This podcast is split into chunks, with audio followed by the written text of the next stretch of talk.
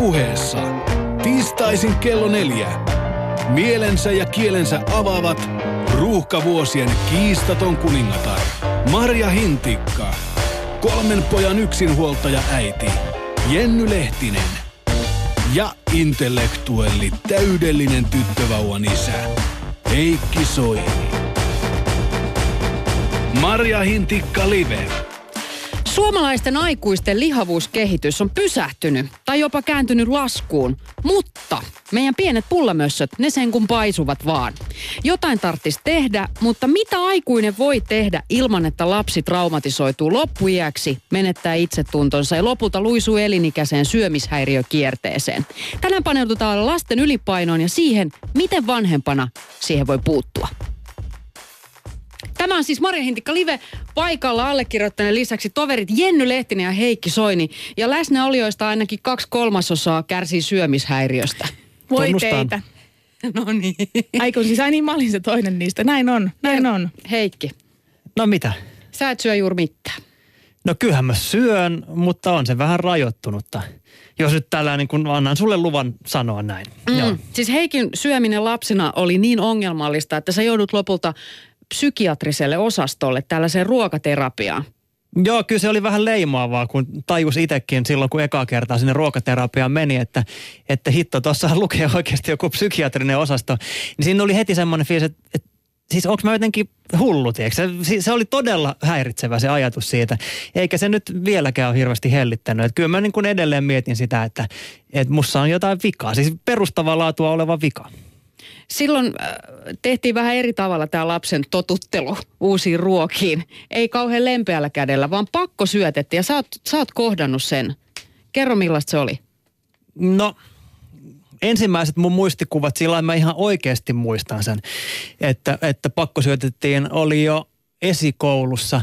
Ja ne oli siis semmoisia kokemuksia, niin kun, että mä en todellakaan siis vieläkään syö rahkaa tai mitään jogurttia tai mitään muuta. Sitten oli semmoinen niin kuin Marja Rahka Lautanen ja kaikki muut oli lähtenyt jo pois. Kaikki muut pelas fudista siellä pihalla.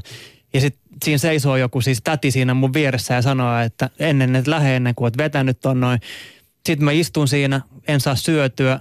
Sitten se sanoo, että no jos syötte edes lusikallisen ja sen jälkeen keräät kaikkien muiden lautaset, laitat ne tuohon kärryyn, viet ne tuonne keittiöön, tiskaat astiat, niin sitten on se sillä hoidettu. Niin se on niin kuin mun ensimmäinen kokemus siitä, tai siis mikä mä muistan. Kuusivuotias. Kuusivuotias esikoulussa joo, ja sitten sen, jälkeen se jatku niin kuin tietysti tuo ruokaterapiassa, jossa mä sain semmoisia kotitehtäviä käytännössä aina kuukaudesta, mikä piti nämä ruoka-aineet vähintäänkin ottaa haltuun ja väkisin ne si- sit syödään. Ja sitten mä muistan niitä tilanteita jonkun piimälasin vieressä äitini kanssa. Koko muu perhe lähti pois, koska ne ei kestänyt niitä tilanteita, ne oli ihan hirveitä. Siinä tuntikausia molemmat itkee. Äiti sanoi, että ei hän halua tätä tehdä, mutta tämä on ihan hirveätä, tämä on sun on niin kuin pakko, tämä pitää vaan tehdä. Ja sitten se oli aika, aika ikävää. Sait sä koskaan sitä piimälasia alas? Jos mä oikein muistan, niin, niin en mä kyllä saanut sitä kokonaan vedettyä. Mutta piimän kohdalla mä vielä ymmärrän ton ihan hyvin, koska piimähän on ihan hirveetä. Mutta niinku Heikin, Heikin ongelma on siis toi, että Heikki ei meinaa syödä mitään.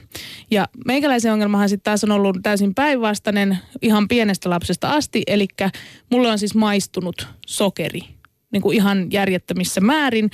Ja niin kuin sille, että sille ei ole koskaan ollut mitään pohjaa eikä määrää, että minkä verran sitä voi syödä. Sitä voi syödä loputtomasti aina vaan niin paljon kuin sitä vaan on tarjolla. Se on niin kuin johtanut siihen, että mä oon niin kuin tyyli tyhjentänyt perheen säästölippaat ja käynyt salaa ostamassa karkkia niin paljon kuin on lähtenyt syönyt naapurin turkistehtaan sokeripalavarannot kahvihuone. Eikö ihan oikeastaan ihan totta. Taloussuklaa levyt meni.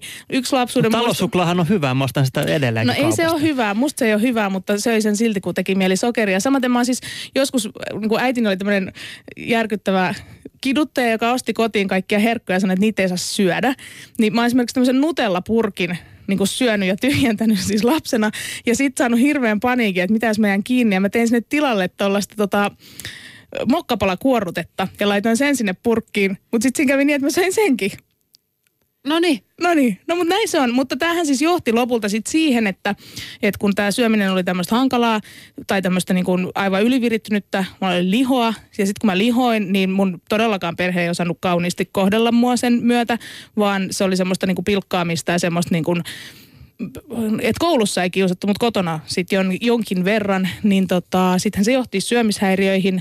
Ja sitten niitä tutkittiin myöskin, olin Lapinlahdessa aikanaan hoidossa tästä asiasta ja tota, ongelma oli se, että sitä perussyytähän ei koskaan löydetty silloin. Se löydettiin vasta ihan myöhäisellä aikuisiellä ja mä voin siitä kertoa sitten vaikka myöhemmin lisää. Mutta meillä on kompetenssia puhua Ja jonkun näistä verran, syömisen joo. ongelmista. Ja tänään me puhutaan siis erityisesti sitten tuosta niinku lihavuudesta ja miten siihen lapsien kohdalla pitäisi puuttua. Ja me, te voitte koko ajan laittaa meille tänne myöskin viestejä siitä aiheesta. Eilen suorassa Mari Hintikka-livessä TV2 kyläili autourheilija kaksi ja puolivuotiaan tytön äiti Emma Kimiläinen sekä seitsemänvuotiaan tytön isä huippukokki Henri Alen. Ja sit, silloin puhuttiin siitä, että miksi lapset ei syö ja miten ne saataisiin syömään. Henkalla oli jonkinlainen näkemys näihin nykypäivän ihmisen syömisongelmiin. Kuunnellaanpa se. Ihminen syö, kun on nälkä. Ihminen on ainoa nisäkäs, joka tarvii pyramideja ja kaavioita ja neuvostoja kertomaan, miten me pysytään hengissä. Elätte, miten voidaan kävellä. Ja tästä jää niin vaikeaa.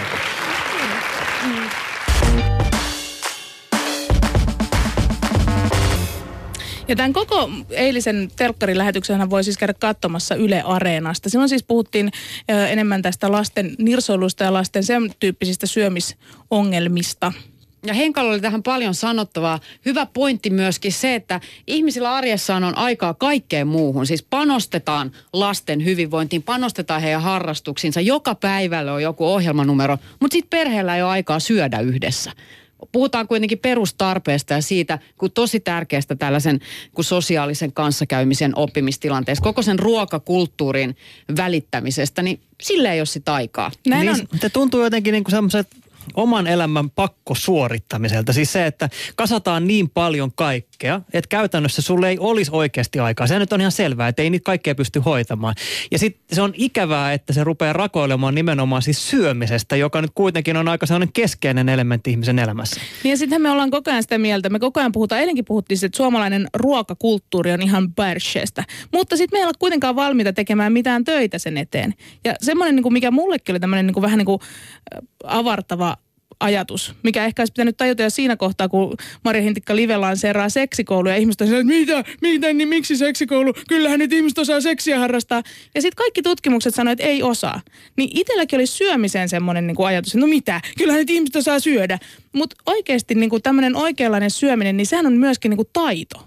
Kyllä. Se on oikeasti taito, mitä pitää opetella ja mitä pitää jotenkin ylläpitää ja treenata ihan niin kuin läpi elämän. Ei se ole semmoinen, niin kuin, että no oho, en osannut vaan tai jotenkin niin kuin, että se olisi jotenkin niin kuin ylemmissä käsissä, että kuka lihoo ja kuka ei liho ja kuka syö ja kuka ei syö. Ja se on hämmentävää, kuinka pihalla me ollaan syömisen kanssa suhteessa siihen, että tänä aikana me voidaan tarjota lapsillemme parempaa ruokaa kuin koskaan aikaisemmin maailman historiassa. Mutta me ollaan ehkä enemmän pihalla kuin koskaan maailman historiassa. Juuri niin kuin Henkka sanoi, niin, että mutta miksi me ollaan tehty siitä niin, Niin, vaikeaa?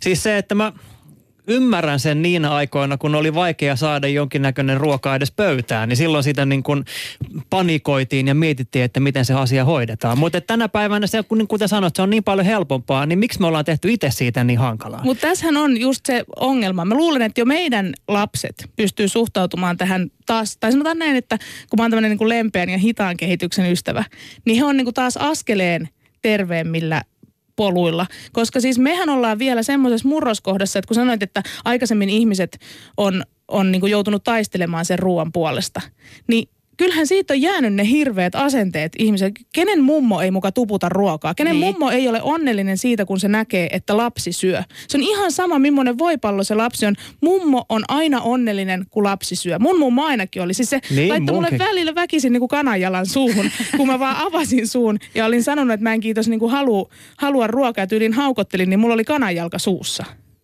Joo, ja kyllä munkin siis muisto omasta mummostani oli nimenomaan se, että hän asui siellä keittiössä. Ja sitten aina kun sinne meni, niin se oli se, että haluatko voileivän tai ihan mitä vaan. Ja sitten se, se ar- argumentti oli aina se, että eihän nyt herra ihmisen nälässä tarvi elää. Juuri näin. Täällä ei tarvi nälässä elää. Mm, Mutta kun nythän se ongelma on just se, että silloin se vielä niin kuin tavallaan ikään kuin toimi, koska sitä ruokaa ei ollut niin järjettömiä määriä ja se ehkä lähtökohtaisesti oli vähän terveellisempää. Mutta nyt kun sitä ruokaa on niin kuin joka paikassa, meidän niin kuin joka hitsin tuutti tuuttaa meille sitä, että niin kuin syöt tässä, syöt tossa, ö, ota välipalaa, ota sitä ja tätä. Ja ne on entistä enemmän semmoisia jollain lailla käsiteltyjä. Ja että se ei ole sitä, että syö omena välipalaksi, vaan syöt tämmöinen joku patukka, missä onkin yhtäkkiä viisi kertaa enemmän kaloreita kuin siinä omenassa olisi. Niin tämähän niin kuin, tavallaan on se ongelma, että meidän ruoka on niin ravinteikasta ja silti meillä on edelleen ne mummojen asenteet, että syö, syö, syö, syö, syö, syö, syö. Ja plus se tietysti vähäisempi liikunta. Joo, tämä koko syömisen, ravitsemuksen maailma, se on täynnä tällaisia ristiriitoja. Toisaalta meillä on tarjolla ruokaa, ihanampaa ruokaa kuin koskaan, mutta sitten Terveyden ja hyvinvoinnin laitos julkaisi tänä syksynä nämä uudet lapsiperheiden ruokailusuositukset. Ja siellä oli mielenkiintoinen kohta tämä, että vaikka sitä ruokaa on tarjolla, niin he, nimenomaan heidän piti puuttua tähän, että hei, teidän pitäisi syödä yhdessä perheen kanssa, teillä pitäisi olla tietyt ruoka-ajat ja siinä pitäisi olla joku säännönmukaisuus. Eli ihmiset ei, ei niin kuin osaa syödä päivän mittaan, vaan siitä pitää muistuttaa, että sy- syökää näin, rytmittäkää elämää näin, luokaa jotkut rutiinit ja pysytte hengissä. Niin se on erikoista, jos miettii siis, kun muistelee vielä omia lapsuusaikojaan, mm. niin mitä esimerkiksi oli ravintolatarjonta niihin aikoihin? Siis eihän silloin ollut mitään niin kuin vaihtoehtoja. Siis kun ensimmäinen hampurilaisravintola esimerkiksi tuli Itä-Helsinkiin, niin sehän oli semmoinen niin kuin tapahtuma. Se on semmoinen nähtävyys, minne mentiin katsomaan, että hei, Carols on tullut Puotin harjun nostarille. Ja nythän niitä on niin kuin joka paikassa, sä saat ruokaa ja sä saat vielä niin kuin hyvää ruokaa, monipuolista, vaikka mitä erilaisia vaihtoehtoja. Ja miten se on johtanut siihen, että me ei enää osata syödä? Se on niin hämmentävä yhtälö.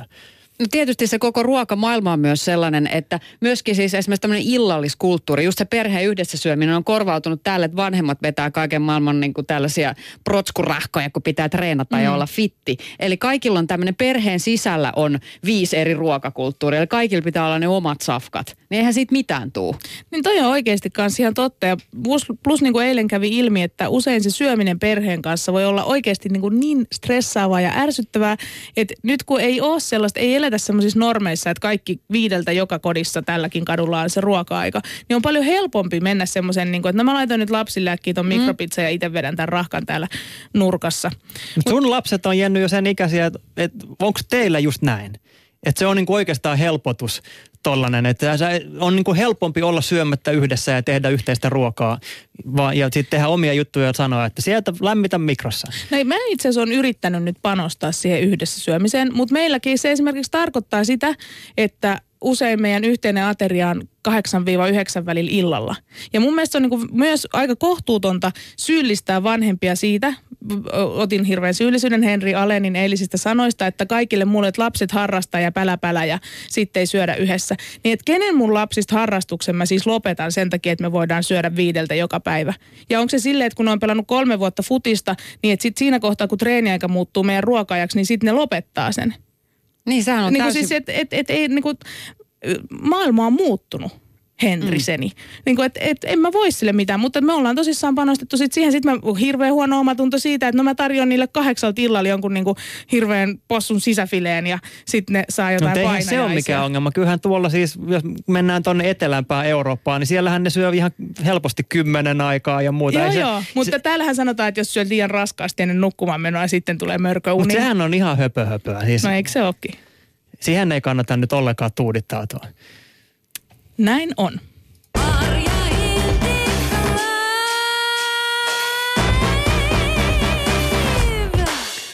Seuraavassa siis Marja Hintikka, Jenny Lehtinen ja Heikki Soini. Ja tänään puhutaan kansan vitsauksesta lasten ylipainosta. Ja me halutaan kuulla myöskin teidän kokemuksianne asiasta. Te voitte viitata hashtagillä Yle MHL tai Yle Puhe tai sitten perinteinen Shoutbox toimii. Siellä ollaan kommentoitu, että tutun kuulosia kokemuksia lapsuudesta jostakin syystä vanhempiemme sukupolvi piti irvailua, syyllistämistä ja nolaamista hyvinä kasvatusmenetelminä, joita tietenkin käytettiin näissä ruokailutilanteissa. Näin on ja muutenkin siis ihan tämmöisessä niin kuin arkielämässä, että jos lapsi oli lihava ja sille ei mahtunut housut jalkaan, niin sitten se oli semmoinen niin kuin hihityksen paikka vanhemmalle. Onhan se siis niin kuin nykykatsomukselta ihan niin kuin järkyttävää suoraan sanottuna. Ja onneksi siitä nyt ollaan tultu, tultu aika kauaskin ehkäpä. Niin ja en mä tiedä, ainakin. mä en ole koskaan ollut lihava, sanottakoon se nyt tässä. Mä oon aina ollut alipainoinen, niin kyllä mä silti sain kuulla sitä, että tiedätkö, sä syö nyt vähän, ettei tuuli vie mennessään. Siis sellaisia sen suuntaisia kommentteja, että mä oon taas kuunnellut koko elämäni. Ja eikä sekään millään tavalla ollut kannustavaa, tiedätkö, että vaikka mä kuinka tässä yritän, niin ei se paino vaan tästä nouse mihinkään. Ja sitten kun sulla oli syömisongelmat, niin se on kyllä aika herkkä asia. Sitten kaikilla on ikään kuin oikeus kommentoida sun syömistä ja sitten sen sun syömisen seuraamuksia, sitä miltä sä näytät. Ihan järkyttävää. Tänään me tullaan myöhemmin kuulemaan Elisan tarina. Elisa on tällä hetkellä 38-vuotias nainen, jonka koko elämä on leimannut jo lapsena alkanut lihavuus. Ja Elisa itse katsoi, että sen lihavuuden takana on hänen omat vanhempansa. Ja kysyin muun muassa Elisalta, että mitä, hän, mitä hänen niin kuin mieleensä tulee, kun hän näkee lihavan lapsen. Ihan ensimmäinen spontaani reaktio mulla on aina, että äm, mä syytän sen vanhempia. Ja seuraava ajatus on se, että äm, käy sääliksi sitä lasta, varsinkin nuoremmilla lapsilla, että niillä ei ole varmastikaan itsellänsä mitään konsteja vaikuttaa siihen omaan tilanteeseensa, mutta he on niitä, jotka joutuu siitä kärsimään. Niin. Mm, tästä tänään, tänään puhutaan. Mä, mun tuli heti mieleen toi tavallaan käsite lihava lapsi. Mikä se on? Kun mä muistan, että oli, oli luokalla se, siellä oli se yksi lihava poika, niin jos ajattelee niin nykystandardeja, niin ei se ollut lihava ollenkaan. Mm, ihan sama siis periaatteessa itselläni, että kun mäkin on aina, niin kun mulla on aina ollut semmoinen äh, lihavan lapsen niin kun identiteetti, niin sit kun mä katson nyt niitä kuvia, niin mä olisin, että herra Jumala, että eihän niin kuin, et vähän pulska. Semmoinen, niin kuin mitä nykypäivänä joka toinen lapsi on. Että ei mitään verrattuna siihen, että mikä on sitä, sitä lihavuutta niin kuin tällä hetkellä. Mutta tuohon mitä Elisa sanoi tuossa, että kun näkee lihavan lapsen, niin kyllä mulle tulee myös niin kuin tavallaan tosi, tosi voimakkaasti ö, ajatus siitä, että jotain on pielessä vanhemmuudessa, kun lapsen tilanne on tollanen. Mutta sitten toisaalta niin kun, nyt kun mä oon niin kun enemmän tutkiskellut itseäni ja muuta, niin kyllä mä oon miettinyt sitä, että kyllä se vanhempien syyllistäminen ja se vanhempien osuus siinä lihavuudessa, niin se on aika, aika herkkä asia. Koska jos mä mietin vaikka niin kuin omaa syömishäiriötäni ja mietin äh, Heikki sun syömishäiriötä, niin en mä voi sanoa, että se alkusyy olisi millään tavalla ollut mun vanhemmissa. No mulla ei ainakaan ollut millään tavalla. Ja siis tää on, nyt mun silmät avautuu niin kuin tässä, olen kohta elänyt 40 vuotta ja mä rupean nyt ymmärtää asioita.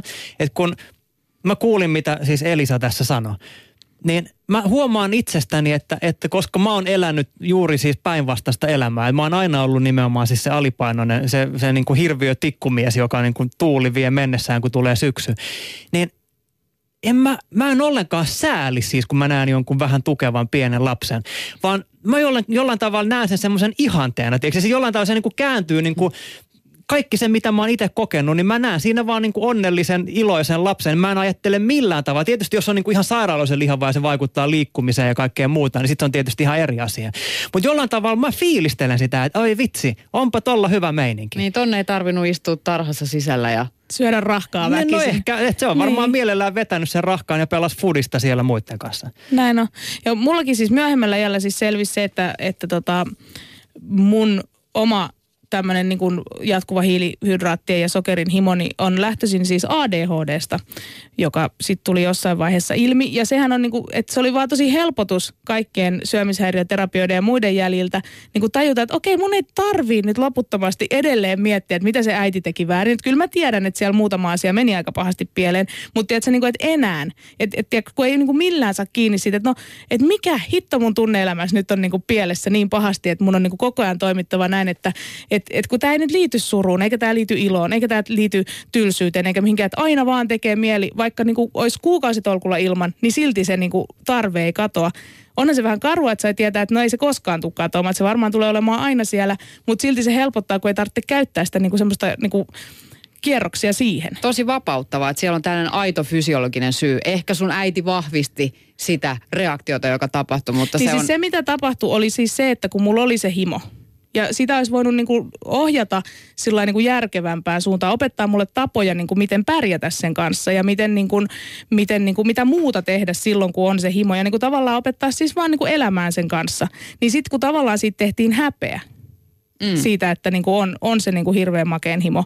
Niin sittenhän se johti niin kuin ihan oikeaan syömishäiriöön. Että ei se, niin kuin, se syömishäiriö ollut mikään, niin kuin, mikään niin kuin semmoinen, että sitä ei olisi ollut. Että kyllä se oli, että jos menee niin kuin yhtäällä istumalla sipsipussi ja niin kuin kaksi litraa limua ja jäätelökakku ja vielä niin kuin puoli kiloa irtokarkkeja päälle ja sen jälkeen meinaa kuolla jossain olkarin lattialla ja tämä tapahtuu monta kertaa viikossa, niin onhan se niin kuin syömishäiriö. Että se ei ollut enää sitä niin kuin vaan sitä perussokerin himoa, vaan se oli sitä, että sitten se oli mennyt niin pahasti jengalle. Mutta eihän siitä parane, jos sitä alkusyytä ei niin kuin löydetä. Niin ja to, tosta mä oon sulle kateellinen siis. Tää, tääkin taas kuulostaa niin kuin ihan tosi, Alkusyystä tosi siis. kummalliselta. Niin, mutta et, et, kaikki ne ongelmat, mitä, minkä kanssa mä oon paininut niin kuin mun elämäni, on se, että mä en vaan niin kuin, jostain syystä en pysty syömään joitain ruokajuttuja. Siis se, se on se on niin kuin pelkotila jollain tavalla. Mä en vaan pysty laittamaan suuhun joitain asioita.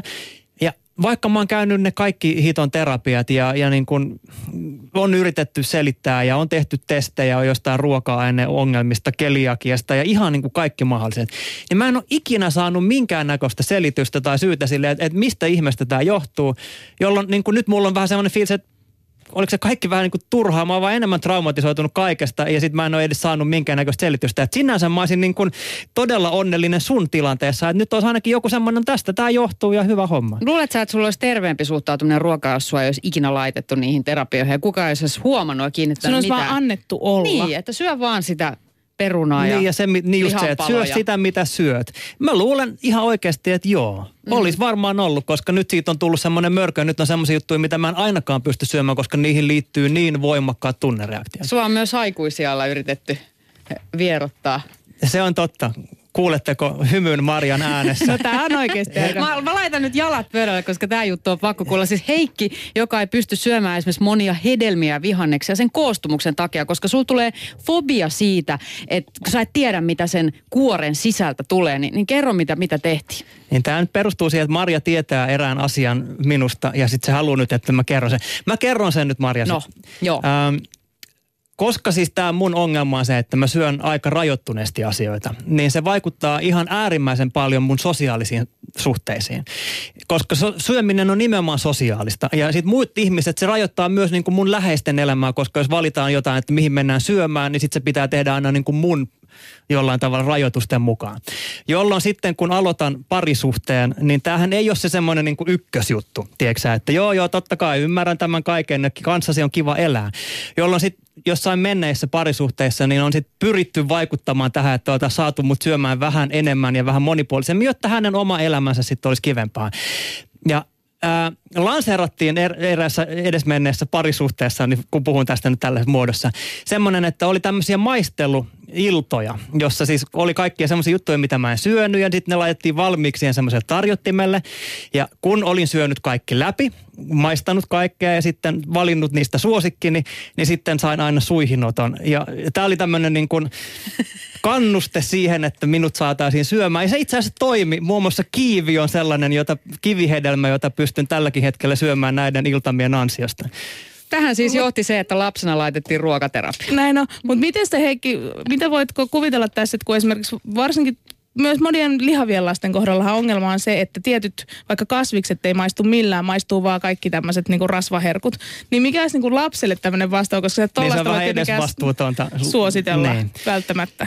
Äh, niin, no toi onkin vaikea, koska siis taisi, mullehan se oli nimenomaan se, että se oli jotain sellaista tosi hienoa, mitä mä oikeasti halusinkin, jolloin mä olin valmis näkemään aika paljonkin vaivaa sen eteen. Eli mikä nyt sitten on sun lapselle just se juttu, mistä sä kaikista eniten ehkä tykkää? Eli mieluiten hyvällä kuin pahalla. Joo, mieluiten näin. Mutta tosi useinhan vanhemmat esimerkiksi puolustautuu siinä kohtaa, kun vaikka perheestä yksi lapsi on lihava. Niin sillä, että, että tota, ihan samaa ruokaa mä niille kaikille syötän, miksi tämä yksi on lihava, ei ole minun syy.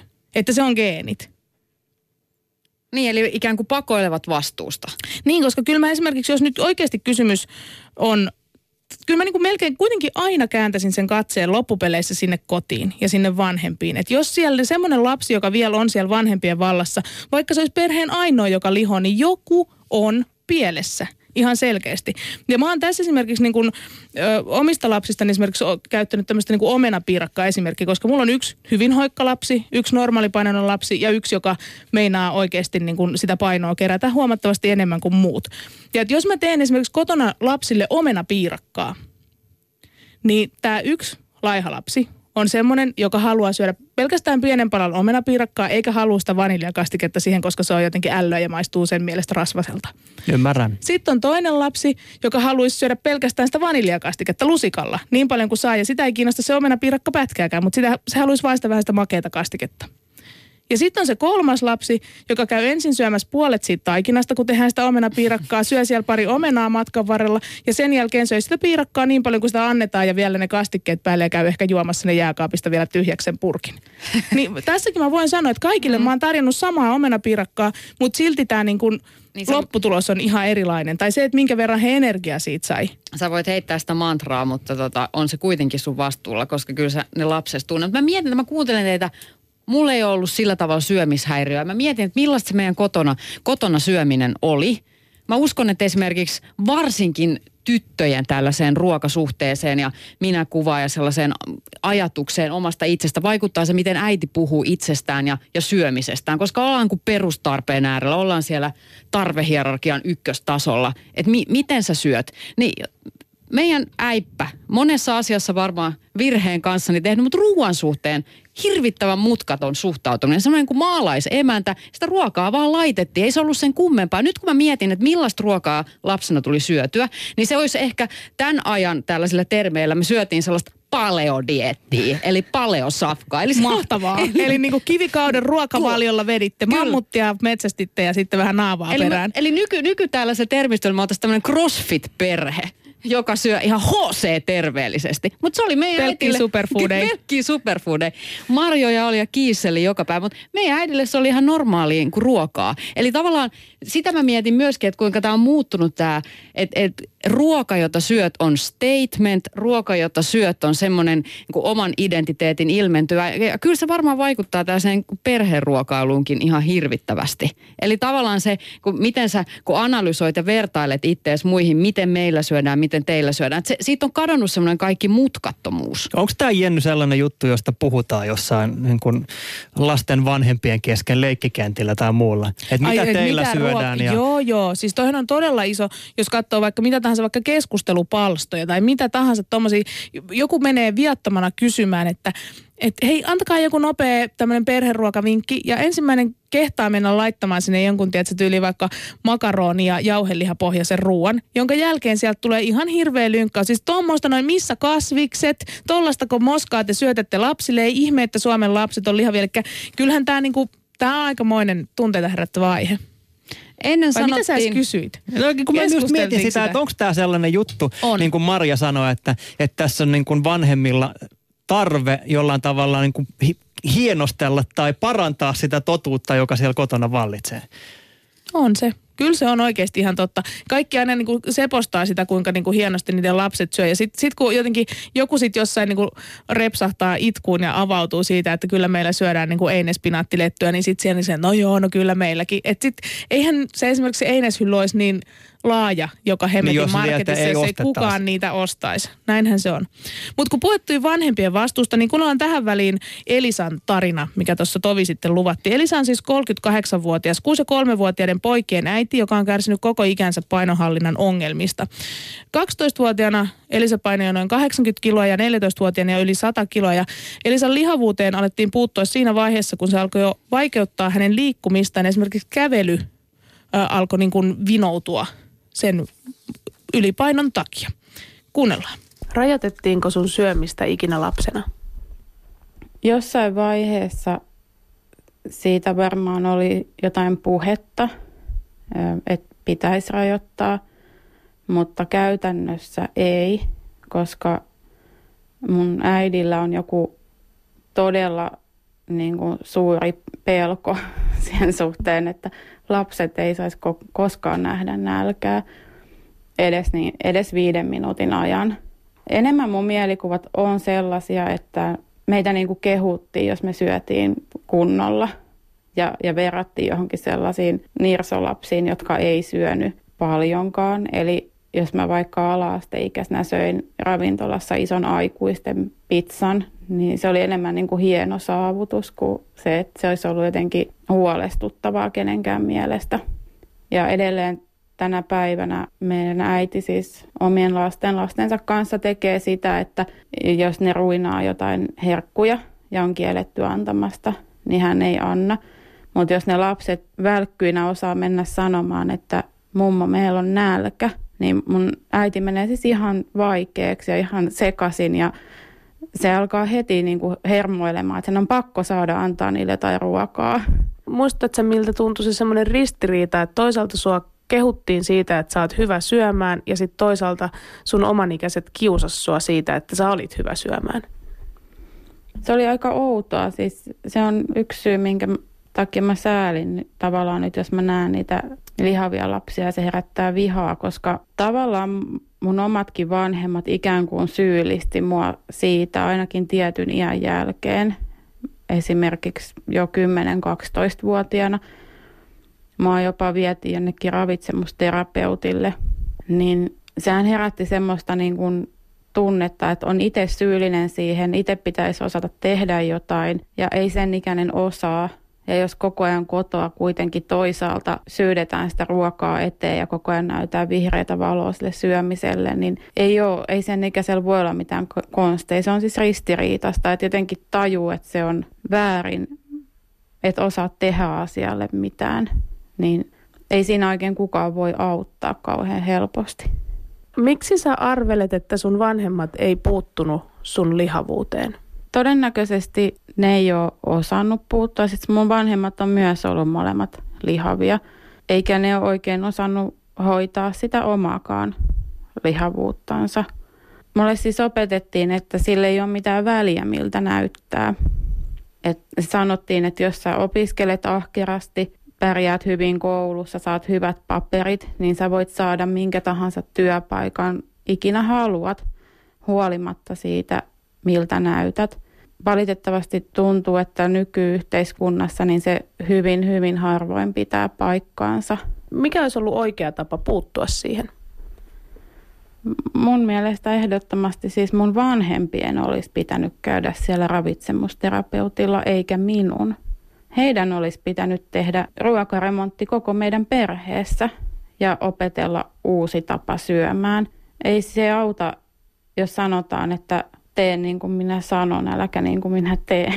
Ei, jos ne huonot mallit on kotona ja pysyy ja koko muu perhe niitä noudattaa ympärillä, vaikea kuvitella mitään muuta konstia kuin se, että meidän koko perheen ruokailutottumukset olisi muutettu kaikille tasapuolisesti.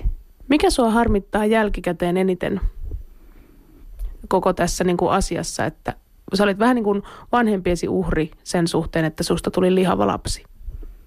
No harmittaa. Se on leimannut siis mun koko elämää ja vaikuttaa edelleen. Olen edelleen lihava ja joudun kamppailemaan kaikkien erilaisten asioiden kanssa. Edelleen joudun miettimään, eh, mihin uskaltaa mennä, mihin ei uskalla mennä. Enkä viihdy uimahallissa. Nyt on kyllä joutunut suostumaan lasten takia menemään johonkin kylpylöihin tai muihin, mutta ei se ole kivaa, eikä mä nauti siitä. Ja toisaalta se on mun mielestä väärin, että mä en voi nauttia semmoisesta – olen siitä ihan edelleen katkera vanhemmilleni, vaikka toisaalta tässä iässä ehkä pitäisi voida jo ajatella, että ottaa itse vastuun itsestänsä, mutta se on yllättävän vaikeaa.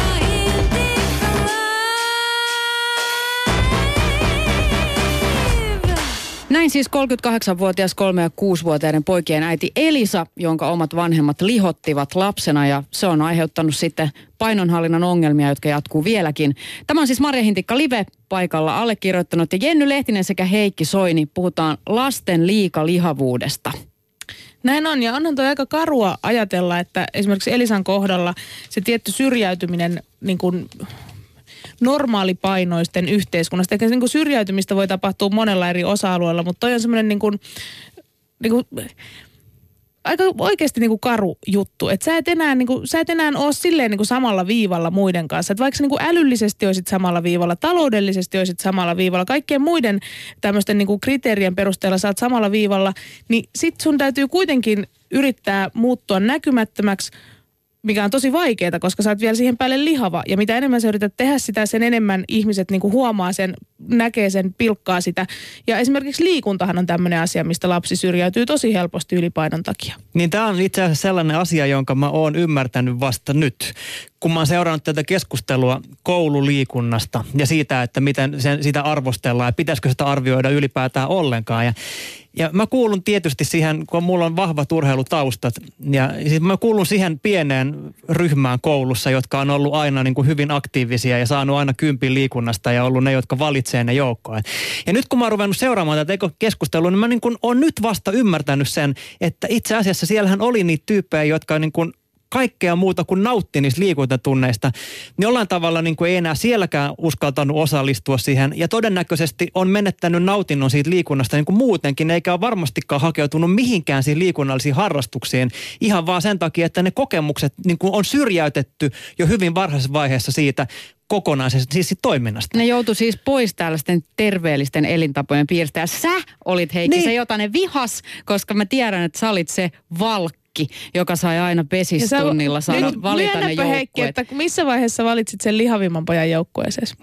No viimeisenä, jos se oli huono pelaamaan. Siis käsi sydämellä tunnustan nyt, että mä en koskaan tajunnut sitä tilannetta silloin. Siis nyt mä ymmärrän sen, mutta et silloin mä en ajatellut sitä, koska mä itse nautin niistä niin paljon niistä tilanteista. Mä odotin niitä liikuntatunteja. En mä todellakaan pystynyt silloin niin kuin pienenä ihmisenä asettumaan jonkun toisen rooliin ja nähnyt, että itse asiassa tollahan ei ole ollut kivaa tässä niin kuin ikinä tämän koululiikunnan aikana. Niin ja on, kyllä mä muistan sen, että kyllähän siinä oli esimerkiksi semmoinen, että jos oli tiedossa, että joku oli lihava ja kömpelö siihen päälle, niin kyllähän se oli myös semmoinen niin kuin odotettu viihde. Ihan niin kuin, ja siis eikö- lapset on julmia, eikä kukaan puuttunut siihen. Se oli vähän niin kuin, ei ne jumppamaikatkaan silloin 80-luvulla ollut mitään tämmöisiä niin kuin empatian ei. helmiä, Ei vaan kyllä todella. sinne niin kuin aikamoiset niin kuin vääpelit pääty sitä hommaa hoitamaan, eikä niille sitä armoa siis tullut Silloin kun mä oon enempää. mennyt kouluun alasteella, niin me marssittiin oikeasti vielä siis jumppatunnella sillä niin kuin marssirummun tahdissa ja sitten käsi housun saumalle keskisormia harjoiteltiin niin kuin oikeasti sitä tämmöisen niin kuin armeija käyttäytymistä. Mm. Ja kyllä mä nyt muistan, kun nyt tässä ruvetaan puhumaan, niin siis palautuu mieleen hirveitä muistoja. Yläasteella tietysti se lihavin poika laitettiin pesäpallossa sieppariksi siihen etukentälle, kun ajateltiin, että ei siitä ole mitään hyötyä missään muualla. No totta kai mä yritin semmoista siis laakapalloa, semmoista niinku pomppua, joka meni, eihän se ehtinyt väistää, niin vedin ihan täysin ja siis pallolla sitä tuohon sääriluuhun sillä lailla, että se varmaan murtui siis sillä lailla, että siihen tuli semmoinen niin kuin kahden nyrkin kokoinen semmoinen violetti, siis semmoinen mustelma. Ja eihän sitä, nyt mä vasta rupean ymmärtämään näitä juttuja. Täällä kaikki sympatiseeras Heikki sun näitä syömishäiriöitä, mutta nyt sä kyllä vesitit sen tuolla niin, Sä kertomuksella. aika hirveä. Mä oon ollut ihan sadisti. hirveä ihminen. Mm, mut, ja tästä on ihan tiukkaa tutkimusdataakin, että lihavat lapset kokee elämänlaatunsa huonommaksi. Erityisesti tällaiset terveyteen, fyysiseen ja sosiaaliseen toimintakykyyn liittyvät asiat, mitä nyt liikuntatunti on parhaimmillaan, niin on ne tilanteet, joissa he kokee huonommuutta.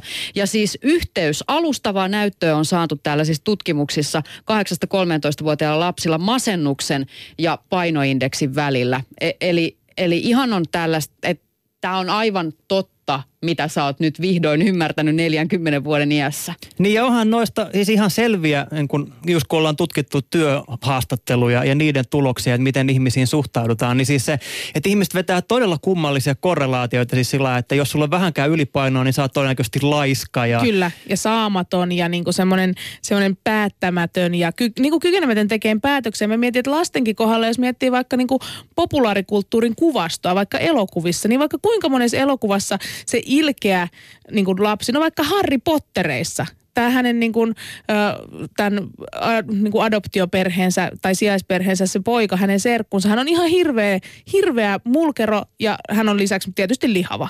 Ja hän oikein tytisee aina joka paikassa, kun hän tulee paikalle kiusaamaan ja sikailemaan. Ja tämmöistä kuvastoahan on tosi paljon, että jo lapsissa liitetään siihen lihavuuteen semmoisia niin ikäviä luonteenpiirteitä. Vaikka paljon todennäköisempää olisi just se, että Harri olisi siinä perheessä se kiusaaja ja sitten tämä Dudley-veli vaan siellä niin itkisi lihavuutta ja söisi surunsa. Eli se syrjintä tulee niin kuin monelta suunnalta ja se alkaa hyvin pienenä. Ja sitten tietenkin siinä käy se, että lapsi alkaa itsekin puhua itsestään tällainen rumasti, Näin on. syrjivästi. Niin no siihen mä kiinnitin huomiota tuossa niin kuin Elisa haastattelussa, että, että se tapa, jolla hän puhui itsestään, nyt siis puhutaan kuitenkin 38-vuotiaasta ihmisestä, niin siinä oli edelleen hyvin tällainen niin kuin alentuva jotenkin, se, kaikki mun mielestä se niin kuin huoku siitä, varsinkin tässä lopussa, missä hän sanoi sitä, että no olen nyt jo aikuinen ihminen ja kyllähän nyt pitäisi kantaa itse vastuu näistä jutuista, mutta se on niin hirveän vaikeaa. Niin onhan se vaikeaa. Siis totta kai, mutta että hirveä fiilis tuli tosta. Mutta miten sitten tämä aikuisten puhe lihavista lapsista? Ei sekään nyt kauhean leppeä ole. Tai y- yllättävän kauheata puhetta Niin on. tulee, kun arvostellaan lasten ulkonäköä. Ihan kuin meillä olisi oikeus siihen, kun se on, jos on alle metri 50 senttinen, niin saadaan puhua heistä mitä vaan. Mutta toisaalta kyllähän aikuiset ihmettelee, tai aikuiset siis arvostelee myös lihavia aikuisia ja aikuiset arvostelee itseensä, niin kuin laihatkin naiset, erityisesti naiset koen, niin tota, arvostelee itseänsä peilin edessä ja kuikuilee siinä ja puristelee olemattomia läskeensä ja siirtää näin ollen niin kuin eteenpäin sen, että harva nainen on se, että ai vitsi kun mä en edelleenkään muista mikä on Argentiinan pääkaupunki, että voi että mä oon vähän tyhmä, että mun pitää kyllä lähteä nyt kirjastoon sivistämään itseäni enemmän, että enemmän se on just sitä, että voi vitsi, söin eilen muffinsin ja nyt tää on ihan hirveetä. Et, et, kyllä tää niinku, nämä arvot on myös semmoiset, että jotenkin se niinku ulkomuoto pidetään niin hirveän korkealla siellä, voi lapsiamme. Niin miehillähän toi vastaava on käytä- käytännössä siis lihakset. Se on jollain tavalla siis se, että jos, jos- jos naiset katsoo itsessään sitä, että onko nyt tullut vähän jotain ylimääräistä jonnekin, niin miehillä se nimenomaan pitäisi olla ne, niin kuin ne lihakset ja muut. Ja jos ei niitä ole, niin sitten sulla on, pitäisi olla hirveä tämmöinen persoonallisuusongelma ja kriisi. Ja se oli hirveän helpottavaa itselle, kun jossain vaiheessa vaan niin kuin tajus sen, että okei, näinhän tämä maailma pyörii, ja sitten mä vaan välitin lakkaamatta, siis lakkaamasta koko asiasta. Sillä on aivan sama. Niin, että sä et enää etsinytkään niitä. Kadonneita lihaksia. Niin, koska oikeasti, kenelle me niin kuin tätä kaikkea tehdään? Kenelle me niin kuin esitetään sitä, että me, mit, mitä me syödään ja, ja yritetään päteä ja kenen takia me halutaan näyttää joltain? Siis ne, miksi me pidettäisiin jotain kulissia yllä jollekin muille ihmisille? Jos sä oot niin kuin ihan tyytyväinen itsesi kanssa ja homma toimii, niin, niin miksei vaan voisi mennä sillä tavalla eteenpäin? Onko teillä joku vastaus tähän? Koska täällä mä oon ei- niin kuin ne. miettinyt tätä koko elämäni. Hyvä kommentti tulee kuulijalta. Me ennen sanottiin, että laiha näyttää köyhältä ja lihava näyttää rikkaalta. Ehkä tässä on vastaus. Eikö tämä sama päde siis edelleen tämmöisissä Mutta toistepäin. No niin, mutta meidän siis jos mennään niin, tämmöiseen niin kuin köyhempään vaikka maahan, jossa se ei ole itsestäänselvyys, että sä saat laadukasta ruokaa, niin eikö siellä edelleenkin niin kuin kerrota aina sitä, että kun suomalainen vähän tukeva nainen menee Afrikkaan, niin kyllä sieltä aina löytyy mies. Buukkaan heti.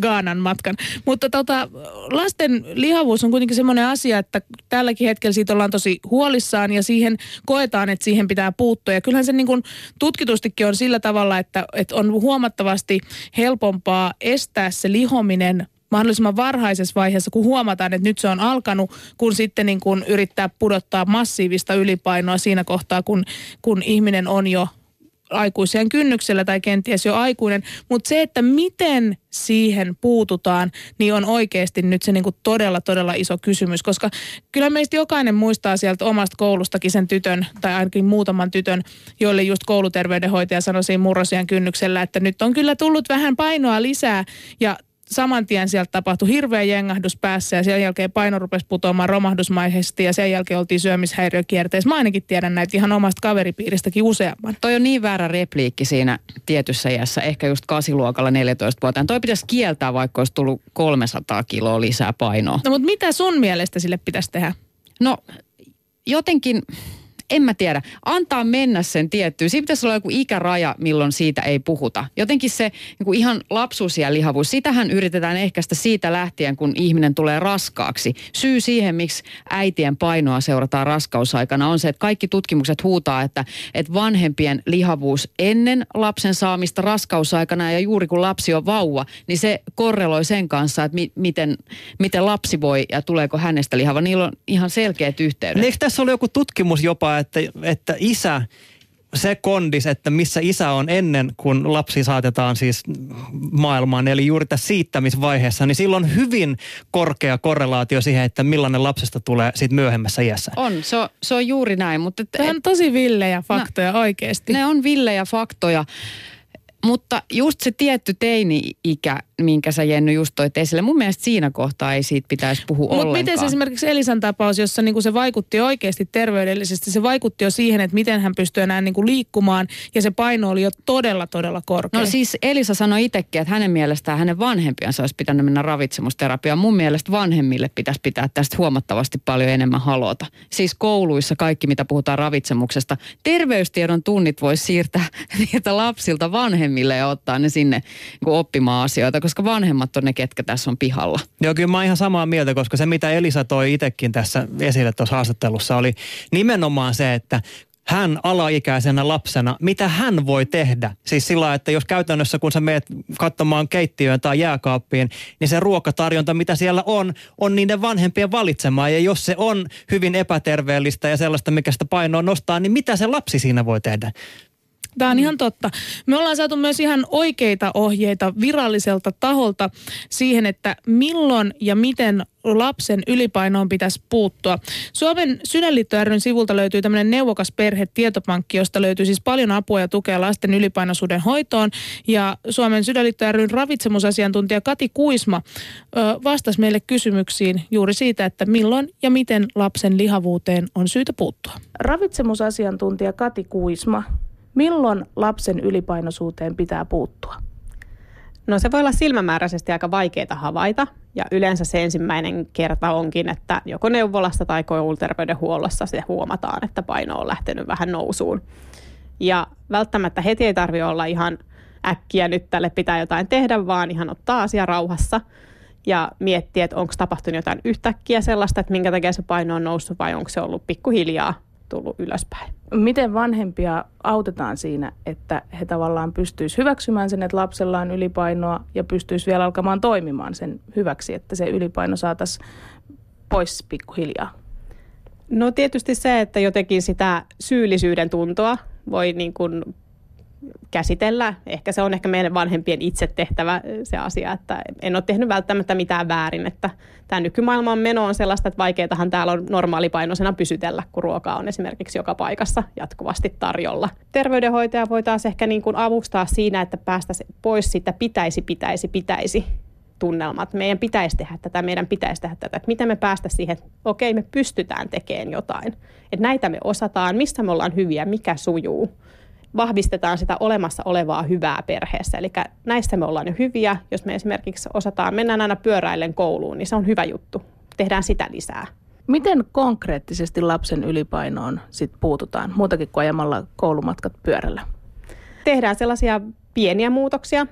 Osa niistä on sellaisia, että lapsi ei välttämättä itse huomaa. Voidaan muuttaa ruokatarjontaa kotona sillä tavalla, että, että, että meillä rupeakin olemaan enemmän kasviksia pöydässä ja hedelmät on saatavilla jopa ehkä valmiiksi pilkottuina. Otetaan tehtäväksi tehdä enemmän yhdessä perheen kanssa tämmöisiä liikunnallisia aktiviteetteja, että viikonloppuisin sen sijaan, että mentäisiin ostoskeskukseen, niin vietetään vaikka aikaa, lähdetään ulkoilemaan enemmän yhdessä. Ja toisaalta sitten tehdään lapsen kanssa ihan konkreettisia sopimuksia siitä, että mitä esimerkiksi on tarkoitus syödä välipalaksi, miten me käytetään rahaa koulun jälkeen, jos on käytössä omaa rahaa, miten meidän perheessä suhtaudutaan pelaamiseen tai tämän tyylisiin. Mitkä asiat sun kokemuksen mukaan on perheelle kaikkein vaikeimpia muuttaa? No vanhemmat pohtii aika usein sitä syömisen rajoittamista.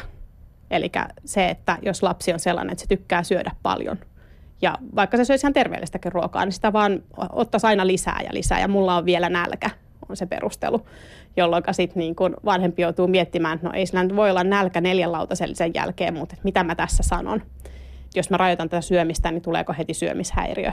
Eli tavallaan se on kyllä semmoinen meidän kokemuksen mukaan, että on, on helpompaa ehkä lisätä sitä liikuntaa, kuin sitten tavallaan pohtia näitä syömisen haasteita. Riittääkö se, että jos lapsella oikeasti on niin kova mieliteko ruoan ja syömisen perään, että sitä ruokaa ja energiaa oikeasti tulee tosi paljon, niin pelkästään se liikunnan lisääminen. Että mikä on se oikea tapa rajoittaa sitä syömistä? No totta kai se syömisenkin rajoittaminen tulee sitten jossain kohtaa. Liian rajusti sitä ei pidä tehdä, eli ei esimerkiksi syyllistetä yksittäisiä ruoka-aineita, että et saa enää koskaan juoda limpparia tai jotain tämän tyylistä, vaan että ohjataan ihan niin kuin me vanhempina ohjataan muitakin asioita, että no nyt on aika mennä nukkumaan, niin silleen keskustellaan sen ruokapöydästä, no onko sulla vielä nälkä vai tekeekö sun nyt vaan mieli syödä?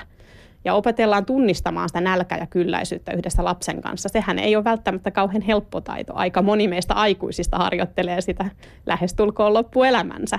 Mutta se lapsi tarvitsee siihen yhtä lailla apua, että et okei, ja jos mulla on mieliteko, niin sitten mitä muuta voidaan tehdä, mikä muu tuottaa mielihyvää, joka ei ole syömistä. Et sit yhdessä mietitään niitä keinoja ja voihan lapsella olla vaikka lista kotona, jos yksin ollessani just iskee, että mitä mä voin tehdä, voiko mä soittaa kaverille, voiko mä lähteä ulos, voiko mä soittaa mummolle, mitkä on sellaisia asioita, joita mä voisin sen hetken tehdä, kun tekee mieli syödä vaikka just söin välipalan. No, minkä ikäiselle lapselle voi jo kertoa, että hänellä on ylipainoa ja että sitä pitää rajoittaa ja oikeasti keskustella niistä keinoista. Ja Jos lapsi rupeaa itse puhumaan siitä, että nimittelee esimerkiksi itseänsä läskiksi tai että onko mä lihava tai muuta, niin sitten on mun mielestä aiheellista keskustella siitä ja todeta, että ei pidä mitätöidä lapsen tunnetta, jos hän sanoo, että, että, että mä oon läski, niin ei ensimmäisenä tietysti, vaikka olemme ehkä sitä mieltä, että et ole, mutta ei sanota heti, että no et oo, vaan kysytään, että mistä tämä ajatus on tullut, että miksi susta tuntuu siltä ja olla tavallaan aika herkällä korvalla siihen, että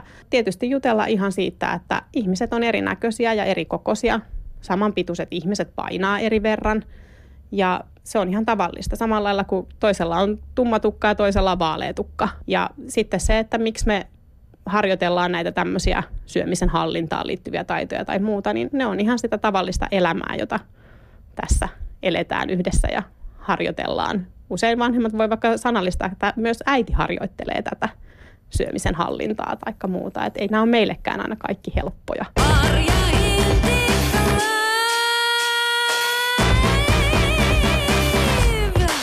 Näin siis Sydänliitto ry ravitsemusasiantuntija Kati Kuisma. Täällä on Marja Hintikka, Jenny Lehtinen ja Heikki Soini. Tuo oli musta niin hyvä, että äitikin harjoittelee ruo- ruoan hallintaa. Niin äidilläkin on oikeus vielä harjoitella. Ei Niin. äiti tiedä kaikkea ja osaa kaikkea. Tämä oli Niin. jotenkin armollista. Ja mua jäi niinku tuossa sillä lailla askarruttamaan myöskin, myöskin se, kun tuossa hetkiä aikaisemmin toit esiin näitä, Marja toi esiin näitä statistiikkoja siitä, että kuinka paljon vaikuttaa niin kuin lapsen tulevaisuuteen se, että jos äiti on raskausaikana tai ennen sitä lihava ja sen jälkeen ja samaten isä. Kun mä niin kuin mietin sitä, että kuinka paljon tässä tämä on, niin, on niin hankala asia sillä tavalla hahmottaa. Jos mä esimerkiksi katson vaikka niin kuin oman isäni sukua ja oman äitini sukua, niin eihän mulla ole niin kuin mitään toivoa, kun kaikki naiset siellä on niin kuin pieniä ja persialkaisia ja aika pyyleviä. Ja sitten taas jossain muualla ne on niinku ihan erinäköiset. Onko tämä nyt silleen, että raskausajan ruokavalio vaikuttaa lapsen lihavuuteen siten, että siinä nyt tapahtuu joku mutaatio ja lapsi väistämättä lihoo? Vai onko se niin, että se raskaana oleva lihava nainen on todennäköisesti ollut koko elämänsä lihava nainen ja sen lapsestakin tulee lihava sen takia, että niillä on niin huonot geenit? Vai onko se sillä tavalla, että, että se niin kuin raskaana oleva lihava nainen, sillä on ollut aina niin huonot elintavat, että se siirtää ne sille lapselle ja sen takia siitäkin tulee lihava? Tämä on liian vaikea kysymys näin niin kuin iltapäivällä tähän aikaan. Mutta käsittääkseni siis, okei, sillähän nyt ei voi mitään, että, että sulla on niin kuin tietyt raamit. Nehän mm. niin kuin tulee. Ja si, ei, niin kuin, ne, ei sun luut siitä pienene, vaikka sä mitä tekisit. Mutta eikö se ole siis niin, että ihmisellä on tällainen niin sanottu herkkyysvaihe niin kuin rasvasolujen kehittymisellä. Ja, ja jos se siinä vaiheessa, tämä on siis, mä en muista enää ikää, mä oon vaan nähnyt siis tämmöisen dokumentin telkkarissa, jossa selitettiin sitä, että siinä tietyssä vaiheessa ne kehittyy ja ne lisääntyy niin kuin huomattavan paljon, jos sulla on siis taipumusta syödä vähän enemmän kuin mitä sä tarttisit. Ja sen jälkeen se käytännössä siis niiden syntyminen kehittää, siis keskeytyy. Ja sitten sen jälkeen se loppuelämä mennään niin kuin niillä soluilla, mitä sulla on. Ja jos ei sulla siinä ikävaiheessa niitä ole tullut ja siunaantunut, niin lucky you, ei niitä sitten enää tuukaan. Eli käytännössä Niin vaan ei. paisuu ne olemassa olevat Niin, solut. niin. kyllä, kyllä. Mun, mä oon lukenut taas sen, että tietyn painoindeksin jälkeen tiettyyn asti ne vaan paisuu ja sitten jossain kohtaa ne rupeaa myös pulpahtelemaan palasiksi. Mutta, mutta ehkä se, mikä tässä nyt niin kuin mun mielestä olisi jotenkin olennaista ehkä vanhempien tajuta ja ehkä jokaisen ylipainon kanssa kamppailevan lapsen tai aikuisen niin kuin tajuta, että, että oikeasti se laihdutustaistelu on oik, niin kuin lähes aina hävitty. Et kyllähän kaikki tilastot näyttää sitä, että se laihduttaminen johtaa yleensä vaan siihen, että paino laskee korkeintaan väliaikaisesti, jonka jälkeen se kohoo taas ylemmäs ja ylemmäs. Ja muistan, kun joskus naapurin kanssa puhuttiin sitä, että on se niinku ihan älytöntä, että mäkin olen aloittanut laihduttamisen 40-kilosena. Ja Näin. jos mä olisin tajunnut edes 60-kilosena niin kuin pysähtyä siihen tilanteeseen ja todeta, että okei, että mä en ole nyt siinä painossa, missä mä haluaisin olla. Mutta jos mä nyt vaan keskittyisin siihen, että mulla on hyvä fiilis ja mun paino pysyy edes tässä, niin mä uskon, että tätä katastrofia, mihin niin kuin mittoihin mun paino on sit myöhemmin kehittynyt, niin ei olisi koskaan tapahtunut. Että jos vaan, niin kuin, tiedätkö, sama niiden lasten kanssa, että mun mielestä se on niin kuin hirveän järkevä ajatus se, että, että se riittää, että se paino ei enää nousisi. Et vaikka sitä olisi aika paljon ylimääräistäkin, niin jos siihen nyt pääsee, niin se on jo niinku ihan järjettömän hyvin. Ja sitten jos se jostain syystä se lapsi alkaakin niinku innostua niin paljon liikunnasta tai sille tulee semmoinen oma fiilis, että sen oma elimistö alkaa ohjata sitä syömään sitä safkaa niinku terveellisemmin. Se paino jotenkin ihan pikkuhiljaa ilman sen hirveämpiä ponnisteluita siitä laskee niin hyvä. Eli jättää niin sanotusti herran haltuun. Ei vaan ottaa omaan haltuunsa, mutta keskittyy siihen, että, että se oma elämä ja elämäntapa olisi semmoinen, että se olisi terveellinen ja että itsellä olisi hyvä fiilis. Että ihan sama onko sitä ylipainoa 10 kiloa tai 20 kiloa, kunhan se ei niinku enää siitä lisäänny ja kunhan se niinku, esimerkiksi perusravinto, mitä syö, niin on terveellistä. Koska monien esimerkiksi ylipainoisten lastenkin kanssa, niin eihän se tilanne ole se, että ne syö vaan niinku jotain roskaa, ne vetää vaan hampparia aamusta iltaan, vaan ne syö kaikenlaista. Ne syö kaikkea tosi paljon. Et Niin toi kyllä- on myöskin siis se oppi, minkä mä oon itse ehkä tässä vuosien varrella ottanut matkaan, niin nimenomaan se, että, että pitää vaan jotenkin tyytyä, tai siis jollain tavalla niin kuin oppia olemaan sinut itsensä kanssa, sen vallitsevan tilan kanssa. Siis mullahan se tilanne tietysti on täysin päinvastainen, että jos mä en ihan hulluna treenaa ja syö, niin mun paino vaan laskee. Mä siis semmoisessa Auschwitz-pumpissa, niin kuin Sven Hanavaldina pyörin tuolla noin, niin kuin, ja siinä ei sekään ole hyvä. Mutta siis se, että jollain tavalla se, mitä sä oot saanut itsellesi kerättyä, niin sit oot vaan sinut sen kanssa ja elät. Ja jos se lapsi urheilee, jos se on onnellinen, jos se on tyytyväinen ja se, se on niin kuin kaikin puolin terve, niin siitä vähentää sitä, sitä sellaista asian keskittymistä. Ja se niin kuin laihdutussana jo on semmoinen, mikä musta pitäisi ehkä poistaa sellaisesta lapsiperhetookista. Joo, siis sekä lapsilta että äideiltä että kaikilta siltä väliltä keskittyy vaan siihen, että se elämä olisi niinku nautinnollista. Ja jos me ollaan mm. kuitenkin ihmisenä semmoisia, että se on niinku hassu ajatus, että ihminen ei nauttisi liikunnasta, että se on hirveä pakko. Kun kyllähän se on ihmiselle maailman luonnollisin tarve myöskin liikkua.